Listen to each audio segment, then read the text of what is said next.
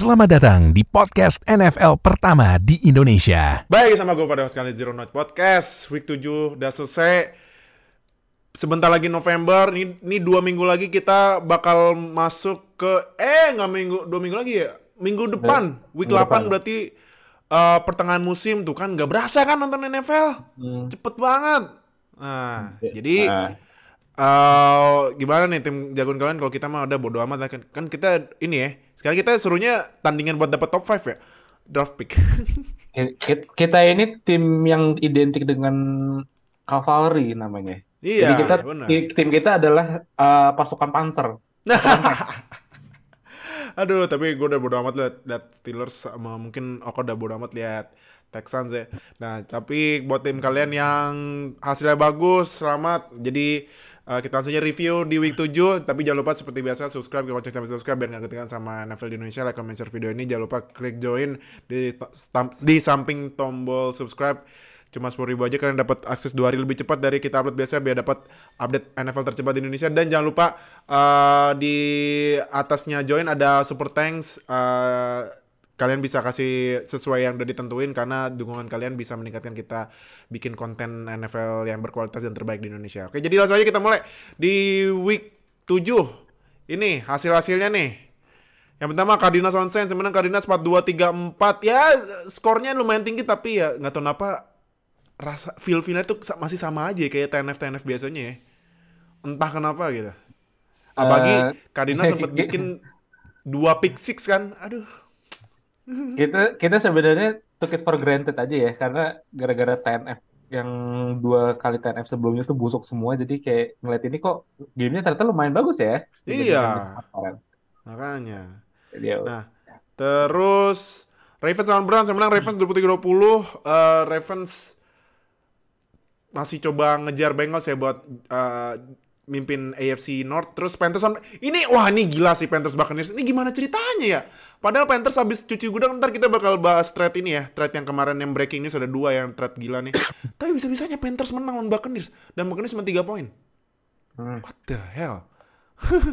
Terus Bengals lawan Falcons menang Bengals 35-17 Joe Burrow Gila ya. Gila kita, emang tuh orang. kita kita emang nggak boleh nge, ini menyangkal Joe Burrow kayak kemarin kita sempat kayak nanya kok Joe Burrow penampilannya agak menurun musim ini Iya. dibandingkan kayak musim lalu sama postseason kemarin tapi Iya. ternyata dalam dua pertandingan terakhir kayaknya dia ngamuk banget nih Ngamuk banget. bareng dia sama Jamar Chase dan juga wide receiver yang lain Pak eh, kema nah tapi ntar kayak- kayaknya kalau nggak salah Bengals Falcons masuk oh ya Bengals Falcons masuk Mola ntar kita ba- ta- bahas ya. Terus Cowboys lawan Lions 24-6 eh, Duck akhirnya main lagi dan langsung menang ya lawannya Lions balik ke setelan pabrik cuman awal-awal bulan September doang hype-nya habis itu ya balik Iya. lagi dan Lions Terus- kemarin juga banyak banget cedera kan iya heeh. Main Terus gitu. Jaguars and Giants. Giants adalah tim rekor 6-1. Lu masih percaya gak sih bilang kayak gini? 6-1 loh. What the hell? eh gila 61 61 sih bukan rekor yang bukan rekor yang sembarangan ya cuman iya, makanya. Gue gue mau eh, kasih disclaimer dikit dia beberapa di beberapa pertandingannya mereka itu sebenarnya mereka gamenya hampir semuanya tuh kayak eh, deket semua tuh selisihnya jadi emang gamenya bisa goes both ways tapi rekor 6-1 still very good buat mereka Gila sih, makanya Giants loh. Ini juga temennya di sebelah nih, di conference sebelah juga 4-2 loh. Eh, 4-2, eh. Eh, 5, 4-2. 5-2. Eh, Jets udah bay ya? 5-2 Eh, 5-2, 5-2, 5-2. Sorry, sorry, sorry. sorry. 5-2 Tar, tar, ada peringkat, tar, ada peringkat terakhir. Gila ya, New York lagi... Wah, gila sih. Ya sebenarnya New Jersey ya, cuman New York juga Bills-nya, aduh, deh nih New York lagi ada apaan ya. Terus, Distrik New York sama lagi Packers menang Commanders berbahagia. 23-21. Ini Packers kenapa ya? Ah, ini emang gak ada Davante, langsung jeblok banget ini Packers. Terus Titans lawan Colts yang menang Titans 19-10. Nih kayaknya nih menurut gue Titans ini tim rekor... Berapa sih Titans? Kan sekarang week 7 ya? Ntar. Titans 4-2 itu Mereka- mereka tuh kemarin 42 week. ya? ya mereka tuh kemarin bye week habis Oh iya, itu bye week ya? ini baru main lagi Iya. Kayaknya nih kalau menurut gue Titans tim 4-2 terburuk di NFL ya. Abisnya dia Wow. kebobolannya dia dia point difference-nya minus 13 loh. Ke, nyekor 115 kebobolan 128 dan bisa 4-2. What the hell? Aneh Ya, kan? sama, sama aja kayak musim kemarin lah. Intinya. Iya. Terus Raiders lawan Texans menang Raiders 38-20. Udah lah kak, udah lah kak. Kejar top 5 aja lah kak. Kali aja, kali aja pick yang dari Cleveland juga di top 5. Ah. Gue berdoanya kayak gitu, kayak gitu sih, biar Iya. kayak dua pick dapat top 5 gitu. Kayak Hmm. kebalikannya Browns pas mereka draft Baker Mayfield sama Denzel Ward tuh. Jadi Iya. Dapat dua top 5 pick. Iya. Terus eh Broncos lawan Jets menang Jets 16-9. Jets adalah tim rekor 5-2. What the hell? Aneh semua. Ih. Ya tapi Broncos ya kan kemarin Russell Wilson nggak main ya. Cuman Apa Jets ngaruhnya? 5-2 loh. apa apa ngaruhnya Russell Wilson gak main? Russell Wilson main aja kayak gitu. iya Russell Wilson main kayak gitu gimana? Ini yang nggak main aja kayak gitu gimana main ya kan? Eh, dia Tuh, lagi kayaknya nih Broncos itu benci banget skor 20 poin nih sama kayak Steelers gitu. 20 poin tuh alergi gitu. Kalau udah lewat 20 poin.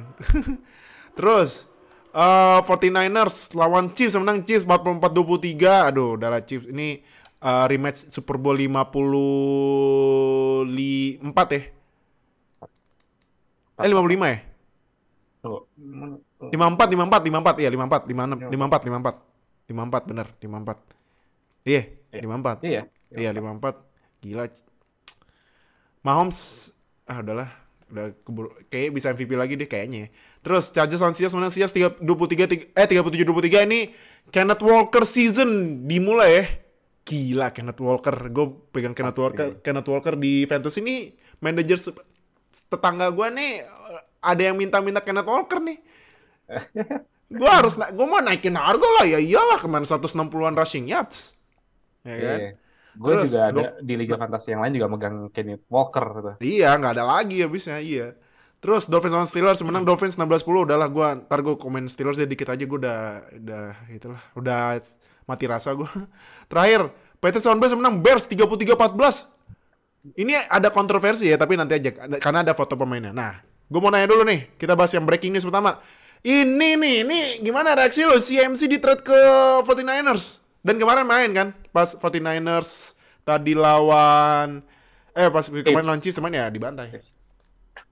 Sebenarnya kan kalau misalkan pemain baru di trade itu mereka bakal adaptasi sama playbooknya dulu. Jadi kayak ketahuan kalau 49ers nggak ngasih banyak-banyak eh, workload buat CMC. Jadi ya patut dimaklumi kalau poin eh, secara andil dia nggak begitu banyak kemarin lawan Chiefs.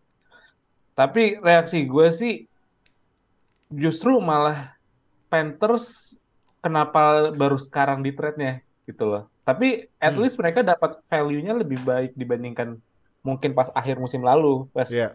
uh, CMC cedera panjang kan. Aha. Sekarang CMC oh, masih sehat, terus habis itu kontraknya juga udah mau habis yang extension-nya kalau nggak salah 2022 2023 terakhir. Masih lama CMC mah. Hmm, enggak, 2022 2023 dia cuma tiga tahun. Tiga tahun lagi kayak 2025 kalau salah deh. Oh, Oke, ya. Jadi eh gue gue merasa bahwa 49ers emang secara basic kan mereka tim running first juga kan, tim Mhm. first running yang banyak running game-nya juga. Tapi Mhm. mereka juga selain CMC di running back eh, tim mereka juga banyak banget main-main Mhm. yang antri buat dapat carries kayak Jeff Wilson dan semuanya. Ya mungkin dianggapnya CMC bisa ngasih difference maker buat 49ers apalagi ya tau lah Jimmy Garoppolo si Jimmy Ganteng ini tidak punya ceiling yang cukup tinggi Mhm. jadi banyak bakal banyak-banyak ini check down ke CMC deh. si sama Kittle paling Iya. Ayuk Ayuk sama Dibo kayaknya dua kali dianggurin tuh Tapi menurut lu nih eh, dari trade ini yang menang siapa? 49ers apa Panthers? Ini kan kan Panthers gak dapat first round tapi dapat tumpukan di second day nih kan. Eh eh, eh, di hari kedua maksudnya dua pick sama hari ketiga satu nih di fourth round. Nah, tapi menurut lu siapa yang menang trade-nya? 49ers atau Panthers?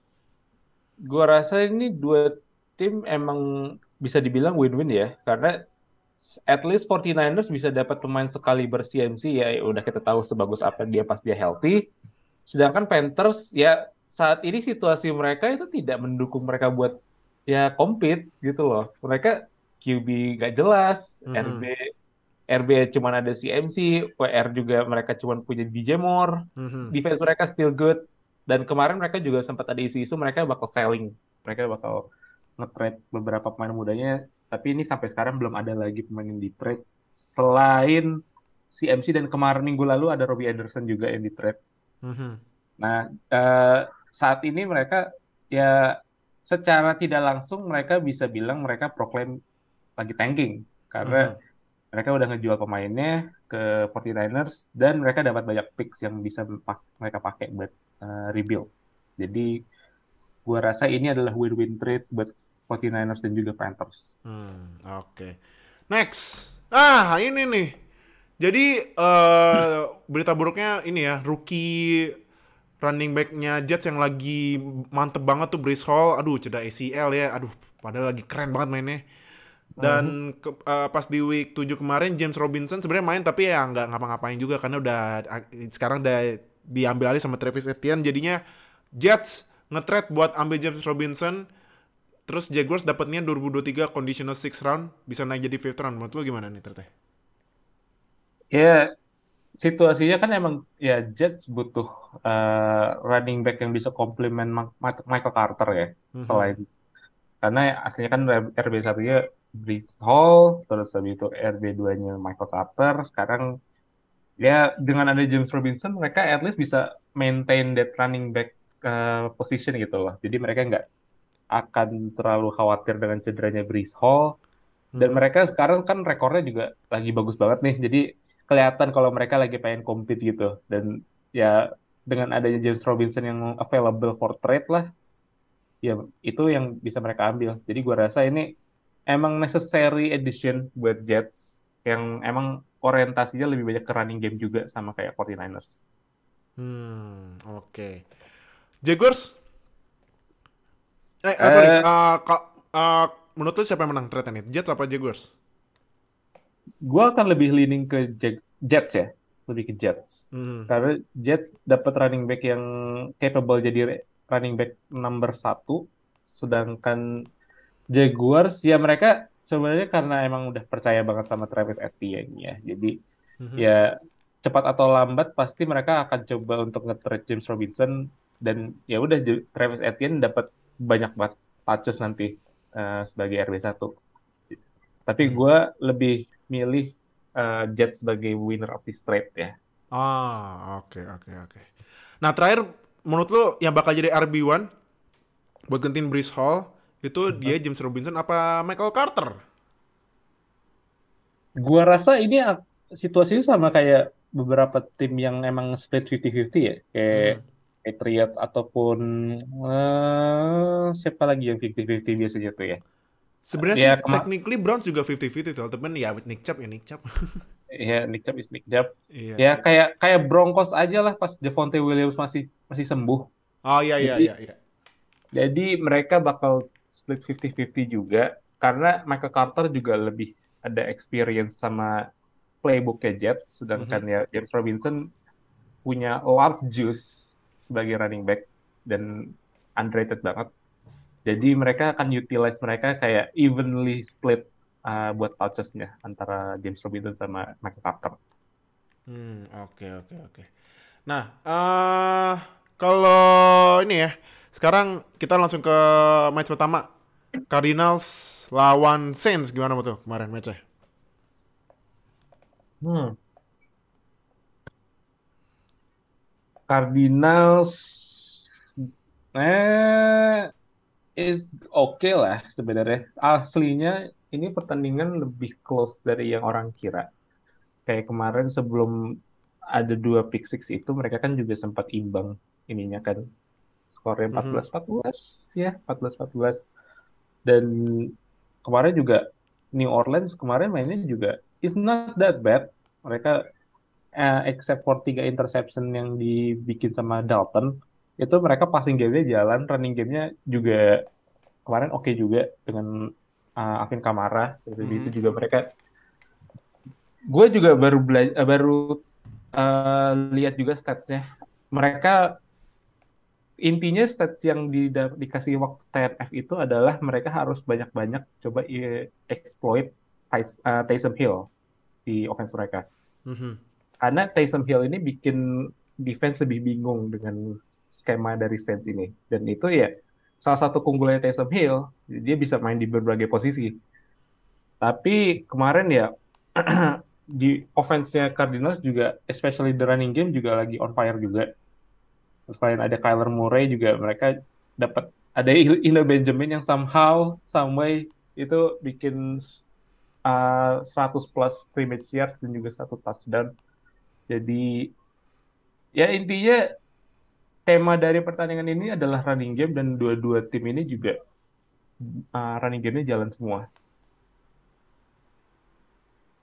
Hmm, oke. Um, kalau menurut lu kemarin dengan comebacknya DeAndre Hopkins ya setelah 6 match hukuman karena pakai obat-obatan terlarang itu ngaruh gede nggak langsung ke offense-nya Cardinals? Jelas, karena gue melihat DeAndre Hopkins lebih reliable dibandingkan Marcus Brown dan mm -hmm. uh, dan saat ini ya Hopkins pasti akan jadi WR saat WR utamanya dari Kyler Murray. Mm -hmm. Kayak 2020 aja ketika Kyler Murray ya basically offense-nya wall passing adalah DeAndre Hopkins dan Bismillah ya. Mm -hmm. Jadi, ya uh, ini bisa jadi difference maker juga buat mereka apalagi dengan NFC West masih terbuka lebar buat kedua buat empat tim yang ada di sana. Hmm, oke. Okay. Saints, aduh. Ka katanya kan James James Winston bakal main lagi ya, tapi Saints bakalan balik lagi nggak ininya? Bakal turn around nggak musimnya? Uh, mereka itu posisinya agak ini ya, agak membingungkan ya, karena mereka kemarin mainnya secara offense masih cukup bagus. Uh-huh. Mungkin ya karena mereka missing beberapa pemain inti kayak Michael Thomas ngaruh juga. Uh-huh. Uh, tapi mereka punya kayak Chris Olave, mereka punya Alvin Kamara dan offensive line mereka juga kemarin uh, playing really well gitu. Jadi defense mereka juga sebenarnya nggak jelek-jelek amat loh, cuman ya running game mereka mungkin running defense mereka agak sus ya. Mm-hmm. Apalagi diobrak abrik sama uh, Cardinals kemarin juga sampai ada 137 rushing yards dari running running back dan Kyler Murray juga. Mm-hmm. Jadi ya posisi mereka tuh sebenarnya ya agak-agak mediocre kalau menurut gue. Tapi mereka masih ada harapan untuk uh, balikin season mereka apalagi ya NFC South ini tiba-tiba lagi jatuh banget mm-hmm. satu divisi jadi adalah peluangnya mereka buat tipis-tipis masuk wild card hmm oke okay. oke okay. next ah ini gimana ceritanya ya ini yang tadi kita udah bilang kan Panthers sudah cuci gudang pas week week kemarin kan Robbie Anderson di trade ke Cardinals, abis itu CMC ke 49ers. Bisa menang lawan Bucks 21-3. Ini gimana menurut kemarin match Something happen di Bucks. Hmm. Di Ada apa itu ya? Ada apa itu? Ah, some yeah something's something's going wrong di sana. Kayak Brady agak feels off dia juga nggak ya kayak nggak terlalu fokus juga dan kayak mereka beberapa kali juga masuk red zone dekat-dekat end zone juga tapi kayak mm-hmm. nggak mm -hmm. bisa konversi, uh, konversi buat poin mereka juga satu dari tiga di fourth down dan dua dari dua belas dari third down jadi mereka gue gue melihatnya lebih ke running game mereka lagi-lagi nggak jalan ya mm -hmm. karena formulanya dari Bucks di sini adalah ketika running running game jalan, Brady akan lebih leluasa gitu buat exploit uh, passing game mereka. Dan kemarin Fournette di babat abis sama defense-nya Panthers dan ya kita mungkin agak underestimate sama Panthers ya, terutama di Panthers defense karena Panthers defense is actually really good ternyata kalau Iya. mereka lagi on lagi on banget itu mereka really good. Kemarin walaupun masih diobrak-abrik sama wide receiver mereka Godwin sama Evans, tapi kunci dari Buccaneers sendiri adalah mereka harus punya running game yang solid dan ya Panthers bisa ngantiin itu dan ya, itulah yang bikin mereka menang. Hmm, oke. Dan kemarin kalau Panthers itu ini ya, GM-nya udah bilang DJ Moore, Brian Burns, Derrick Brown sama dan lain-lain nggak bakal di trade ya karena dibilangnya core-nya gitu. Core-nya buat rebuild uh, musim depan. Lu setuju nggak? Karena kan trade deadline kan uh, minggu depan nih kan, 1 November. 1 November, Yes. nah, 1 November berarti di sini 2 November pagi-pagi jam 3 kalau salah. nah, setuju nggak uh, Panthers stop trade lagi atau mungkin nambah trade lagi karena kemarin trade-nya CNC nggak dapat first round gitu kasih salah satu pemain gitu buat first round karena sempat juga ada berita ada tim nawarin Brian Burns dua first round gak diterima lo gila apa gue aja sampai serius itu Brian Burns dua first round. Lo Brian buset dah itu menurut gue kalau Panthers dapat major W sih cuman gak diterima loh. Ya, gua rasa sih kalau misalkan mereka mau trade away pemain mereka buat dapat draft picks, trade away their offense, trade away their offense. offense ya? DJ Moore Offense berarti aja. yang dilepas ya mendingan Ya kemungkinan besar mereka bisa lepas Moore, Mhm. DJ, DJ Moore karena itu adalah uh, aset mereka di offense yang paling baik selain CMC kemarin. Mhm. Dan gue nggak menyarankan mereka untuk uh, nge-trade defense mereka, terutama Brian Burns, JC Horn, terus habis itu siapa lagi, eh, Dante Jackson, Shaq Thompson, Derrick Brown dan segala macam. Mhm. Itu penting buat mereka di next season karena defense yang bagus itu justru adalah kunci kunci dari tim buat bisa jadi sukses. Jadi jangan sampai core-nya sekarang ini yang udah solid dengan yang talent mereka karena gue ingetnya tuh mereka dari 2019 sampai 2021 kemarin itu mereka first round pick mereka dan beberapa pick-pick early mereka adalah defense. Jadi ya itu yang kuncinya mereka jangan trade dari defense. Hmm, oke. Nah, Buccaneers ini kenapa ya menurut lu ya? Padahal kemarin itu kan sempat ini kan apa eh Buccaneers itu kan top 5 run defense ya, tapi kemarin nembus loh. Hmm. Nembus kasih coba Hubbard walaupun ya sempat cedera 9 carries 63 tapi 63 yards loh. Terus ke ganti Dante Foreman juga lagi-lagi gitu loh. Kenapa ya Buccaneers ya? Um, hmm.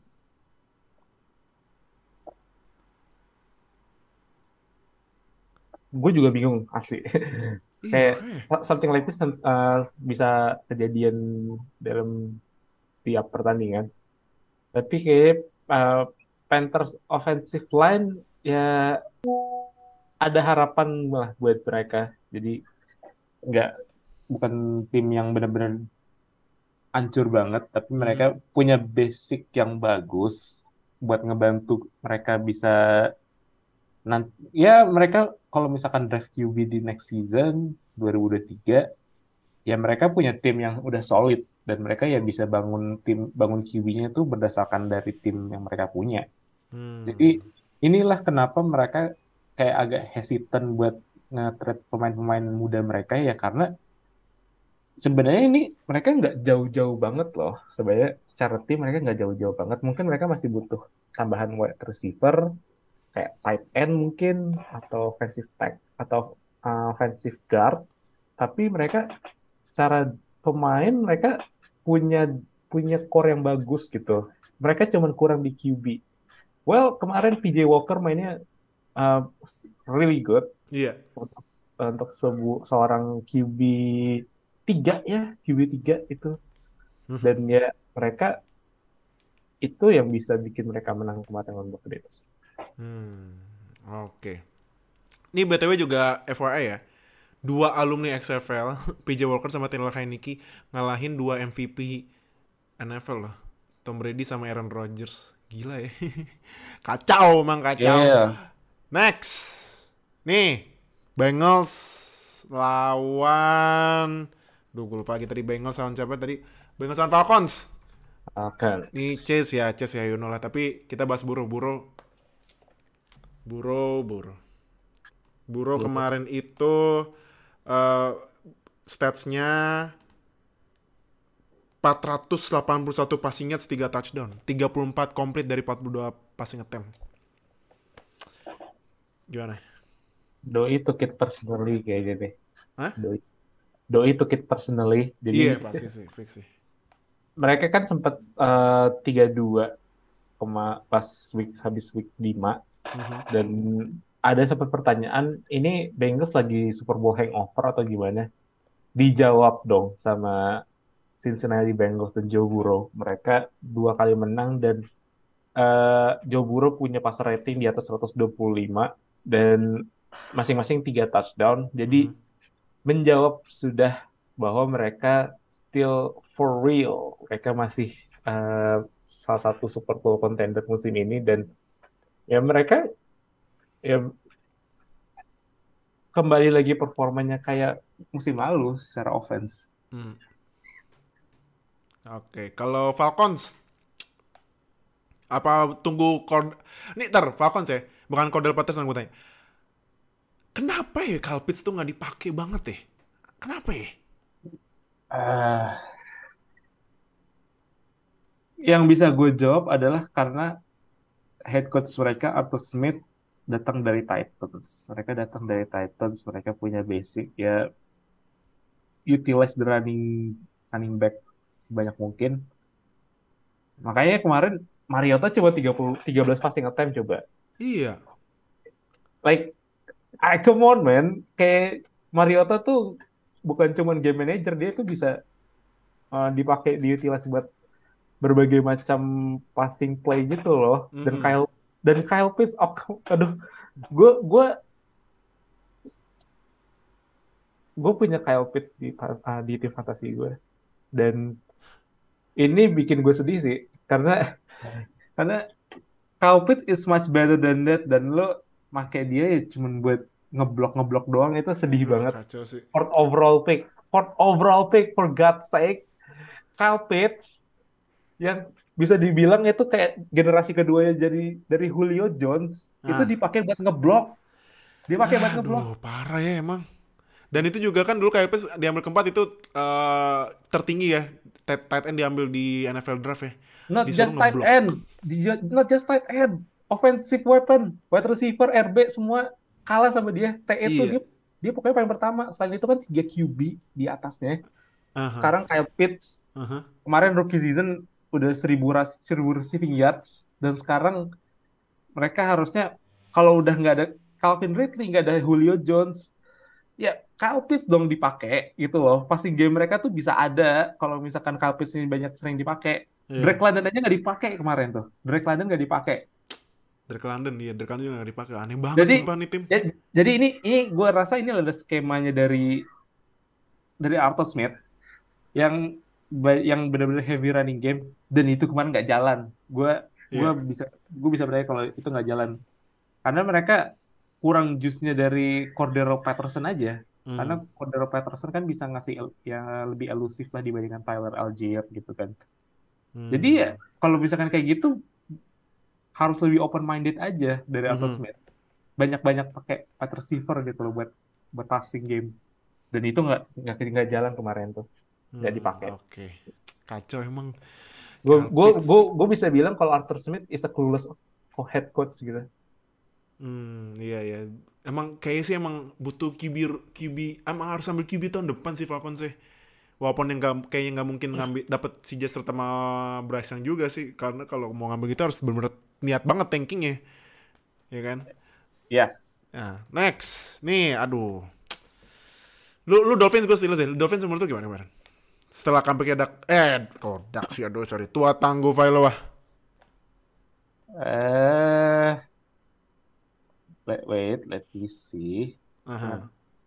Wow, tiga interception loh. Tiga interception dari Kenny Pickett. Mereka belum ada Byron Jones loh. Mereka belum. Mhm. Dan kemarin uh, defense mereka benar-benar showing up big time ya. Jadi defense mereka kemarin uh, tiga interception dan Kenny Pickett got pressure dalam sepanjang pertandingan. Mhm.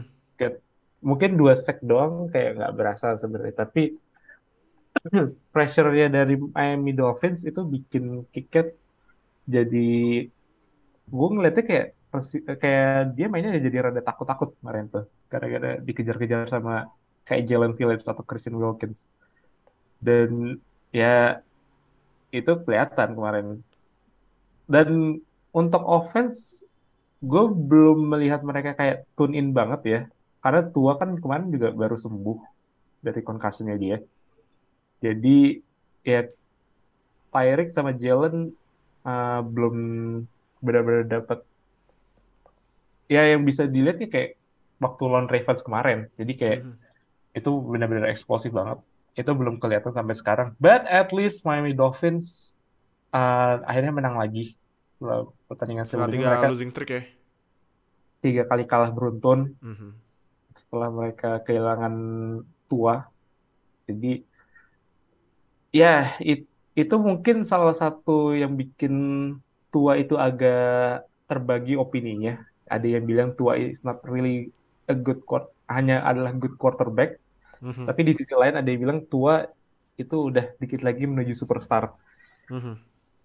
Gue akan ngambil jalan tengahnya karena gue bisa bilang tua is a great quarterback dia ngas dia ngasih kesempatan Dolphins buat menang dan dia dia itu pinter dia itu pinter Mhm. karena gue pernah lihat dia main di uh, Alabama dan Alabama ya uh, sangat familiar dengan winning culture dan itu gue rasa menular juga ke tua dan tim timnya Miami Dolphins Hmm.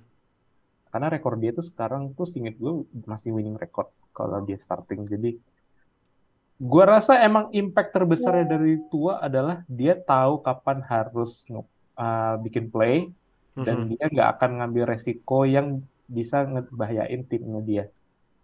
Jadi kalau misalkan ada yang nanya apakah tua bis tua itu bikin uh, perbedaan buat Dolphins? Gue jawab iya. Dia ada that intangible gitu loh dari buat Miami Dolphins Hmm.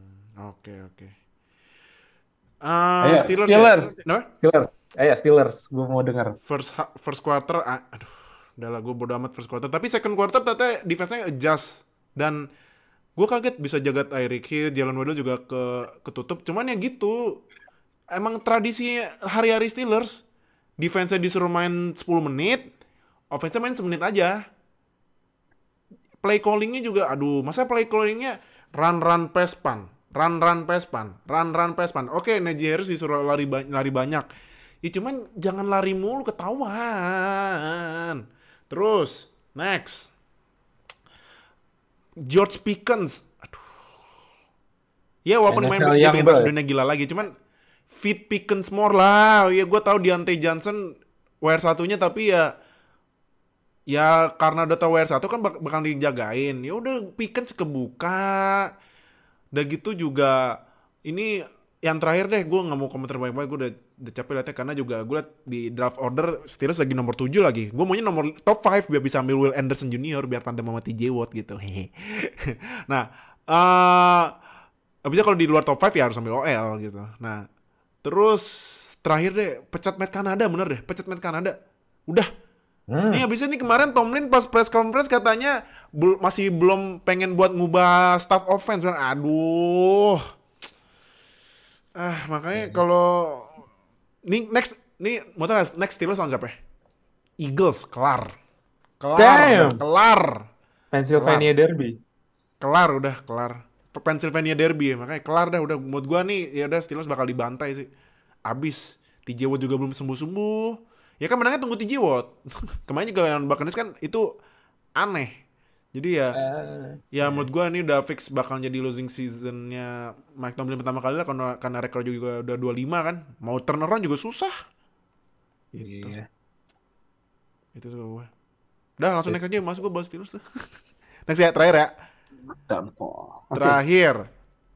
Nih, nah jadi tuh kemarin pas Patriots lawan lawan Bears, Mac Jones bikin interception, tau-tau ganti sama Bailey Zappi. Zappi apa Zep sih bacanya? Kalau eh, broadcasternya ngomongnya Zepi ya. Zappi ya, Bailey Zappi. Warga New England udah bilang Zappi, Zappi. Wih, Zappi masuk langsung lancar, langsung dua touchdown. Tapi abis itu balik lagi, jelek lagi. Aduh. Jadi, Itu- itu- nah tapi kemarin Ma- uh, Bill Belichick udah bilang, uh, ditanya sama reporternya siapa QB1-nya jadinya, Mac Jones atau Bailey Zappi, katanya tetap Mac Jones. Tapi menurut lu ini udah, menurut lu uh, QB situ, situasi QB-nya Patriots ini bermasalah nggak? Ah, seharusnya ini bukan masalah ya, karena Mhm. gue masih lihat Mac Jones as a QB1. Ya, kayak kita tahu sebagus apa Mac Jones dari musim lalu juga kan, dan dia at least proven as a leader gitu loh. Gue rasa Bailey Zapp, ini dia had a really good uh, few drives, beberapa drives dia bikin uh, satu passing touchdown dan juga ada satu touchdown lagi yang running yang running touchdownnya Ramondre. Mhm. Tapi selain itu, gue nggak ngeliat apa-apa dari Bailey Zappi. Jadi kayak ini yang bikin uh, fans New England Patriots tuh lucu sebenarnya. Mereka Mhm. selalu melihat QB-QB setelah 2019 itu as the next as their next savior gitu, as their next baby. Mereka lihat Mac Jones, oh Mac Jones bagus banget, gila. Kemarin Rookie of the Year nggak ya? Mac Iya. Jones. Eh, Siapa? Mac Jones di draft tahun Ya. berapa? musim lalu. 2021. Kan iya 2021 Mac Iya. Jones. Tapi eh Rookie of the Year Jamar Chase ya? Rookie of Rookie of the Year Jamar. Chase. Iya. Offensive rookie-nya. Mac Jones mainnya bagus banget pas rookie, gila. Wah, the next Brady. Eh, Terus itu dicari, Wih, sadis. dica- dicari persamaannya gitu. Aha. Brady Brady itu sebenarnya dulu itu begini, terus habis itu Mac Jones ternyata gini juga loh. Ternyata oh Brady sama dengan Mac Jones. Eh, Hmm. Wah, gi- gila gue gue mendengar itu dari musim lalu loh kayak wah gila Mac- kita kembali lagi ke zaman Death Star gitu loh. Ternyata Mac Jones kemarin pas mus awal musim cedera, terus habis itu diganti sama Bailey. Eh sebelum Bailey Zappi ada lagi ya QB-nya sebelumnya Brian Hoyer ya? Hoyer. Hoyer dulu. Oh ini Jared Stidham. Eng- Enggak, bukan. Bukan Jared Stidham ya yang gantiin Mac Jones pas habis week, week Oh 1. Hoyer, Hoyer, Hoyer, Hoyer, Hoyer. Hoyer. Tapi itu Bailey Zappi main dua kali dua pertandingan 100 Mhm. passer rating. Gua, Wow, gila. Ya, Itu mind blown gitu langsung. Aha. Wah, jago nih. The next Brady gitu. Mac Jones lupa. Habis itu mereka lupa sama Mac Jones. Mac Jones main, Mac Jones bikin interception, langsung New England tipe-tipe fans Boston yang Mhm. sangat tidak sabaran langsung minta, minta ganti baru juga beberapa drive gitu baru juga satu dua drive langsung ganti Bailey Zappi Zappi Zappi oh Iya. datang satu touchdown wah, wah keren banget. Eh, udah gue bilang Zappi lah harusnya QB satu. Dua interception. Iya. dan itu itu itu yang lebih lucu sebenarnya dibandingkan musimnya New England. Ya mereka mereka harapan mereka ya punya QB setara Tom Brady gitu. Ya mereka bingung sekarang mau milih Mac Jones atau Bailey Zappi Iya. jadi suka-suka mereka lah gitu mereka mau ngapain mau mau QB mau QB by committee juga terserah gitu silahkan QB mau ganti-gantinya satu drive ganti Zappi satu drive ganti Mac Jones satu drive ganti Brian Hoyer satu drive ganti Cam Newton terserah terserah gue gue nggak peduli pokoknya tapi itu lucu banget kemarin Aduh, aduh, aduh. Eh, nih, sekarang Bears ya. Bears, lu lu lihat Justin, well, menang oke. Fields mainnya lari-lari oke. Tapi lu, lu kasihan gak sih lihat Fields di pocket nembus mulu itu OL-nya hancur banget. Lihat kasihan gak sih lihat Fields main? itu itu gue nggak tega asli. Kemarin tuh eh, mungkin empat seks itu nggak ngasih gambaran sepenuhnya tentang Chicago Bears. Karena selain empat seks itu Fields kena hit berapa kali kemarin. Kayaknya bisa gue bisa hitung lebih dari double digits. Kena hits ya. Jadi jadi setiap setelah dia lempar atau incomplete pass dia masih kena masih kena tubruk sama defense Patriots Mhm. apalagi kemarin juga Matt Judon dua setengah seks ya, dua setengah seks. Jadi sangat mengkhawatirkan, sangat mengkhawatirkan buat offensive line dari Bears. Karena gue merasa kalau misalkan offensive line, offensive line mereka lebih bagus, Mhm. selain Justin Fields juga pemain lain yang di offense juga dapat benefit yang bagus. Kayak David Montgomery kalau misalkan offensive line-nya lebih bagus, dia dapat banyak ya, lebih banyak yards lagi dan lebih banyak fantasi point buat saya karena saya Mhm. pegang David Montgomery. Tapi ya kemarin nggak uh, they're not playing really good. Tapi ya kebantu juga sama Bailey Zapp yang tiba-tiba kembali ke tanah dan juga Mac Jones yang belum sembuh benar. Dan gue sampai sekarang uh, masih kukuh dengan pendirian gue ketika waktu kita review, uh, review Chicago Bears. Mhm. Bayar Roquan Smith. Baru siapa? Bayar Roquan Smith. Ah, itu ya, Rekon Smith. Pay that man. Iya. Itu, dia itu the best defensive player di tim mereka. Dan itu mereka harus bayar. Gue gak peduli lu mau, mau butuh berapa gitu. Karena uh, gue kemarin juga liatin di uh, draft kelasnya Roquan Smith juga. Linebacker yang sekelas sama dia kayak Shaq Leonard, Fred Warner, itu udah semua udah udah dapat bayaran, udah dapat Iya, udah extension. dapat bayaran, iya. Roquan Smith belum dapat. Dan kemarin kan sempat hold out juga, jadi uh, selain kemarin sebelum Khalil Mack pindah aja itu bisa dibilang Roquan Smith juga Mhm. one of the most valuable player di Bears, not just Mhm. defense tapi juga offense. Jadi dia itu is that good gitu loh. Roquan Smith is that good. Hmm, iya. Pagi juga di sana sekarang eh Roquan Smith mimpin total tackle ya, solo sama solo sama assist totalnya Hmm. combine. Mimpin loh. Yes. Dan kalau misalnya masih nggak dibayar, gue udah nggak habis pikir sih itu udah pasti sih Roquan Smith bakal jadi rebut-rebutan tim yang butuh linebacker. Apa mungkin ke Giants kali? Karena Giants kurang linebacker. Nah, cap space Giants juga udah lumayan kan? Bisa, Bisa bisa. jadi kan. Apalagi kalau udah lepas Ken- Kenny Kenny Kenny, Kenny don't give a shit. Jadi itu ya review di week 7. Nah, ini gue kasih lihat peringkatnya sekarang setelah week 7. Kita baca dari kanan bawah dulu ya dari NFC West ya. NFC West Seahawks Seahawks mimpin. Siapa yang Damn. siapa yang ngira ya Seahawks bisa mimpin ya? 4-3. Gino Smith MVP season emang. Gino Smith gokil, keren banget. Uh, Seahawks 4-3, Rams 3-3, 49ers 3-4, Cardinals 3-4. NFC eh terus AFC West. Chiefs 5-2, Chargers 4-3, Raiders 2-4, Broncos 2-5. NFC South. Ini NFC South kan jadi NFC East sebelum NFC Beast sekarang ya. Gak Iya. ada tim yang dia atas 500. What the hell? Ini NFC South, Buccaneers 34, Falcons 34, Panthers 25, Saints 25. Apa dah nih divisi? NFC South, Titans 42, Colts 331, Jaguars 25, Texans 141. Nih, eh ya, yang yang yang East East Star, East East Star ya. Karena ini gila sih ini gue liat di playoff picture sekarang itu AFC East sama NFC East sementara ngirim tiga tim loh masing-masing gila ya beast beast emang beast Yes. NFC North Vikings 51 Packers 34 Bears 34 Lions 15 AFC North Ravens 43 Bengals 43 Browns 25 Steelers 25 NFC East! Eh enggak ngomong bilang East. NFC Beast!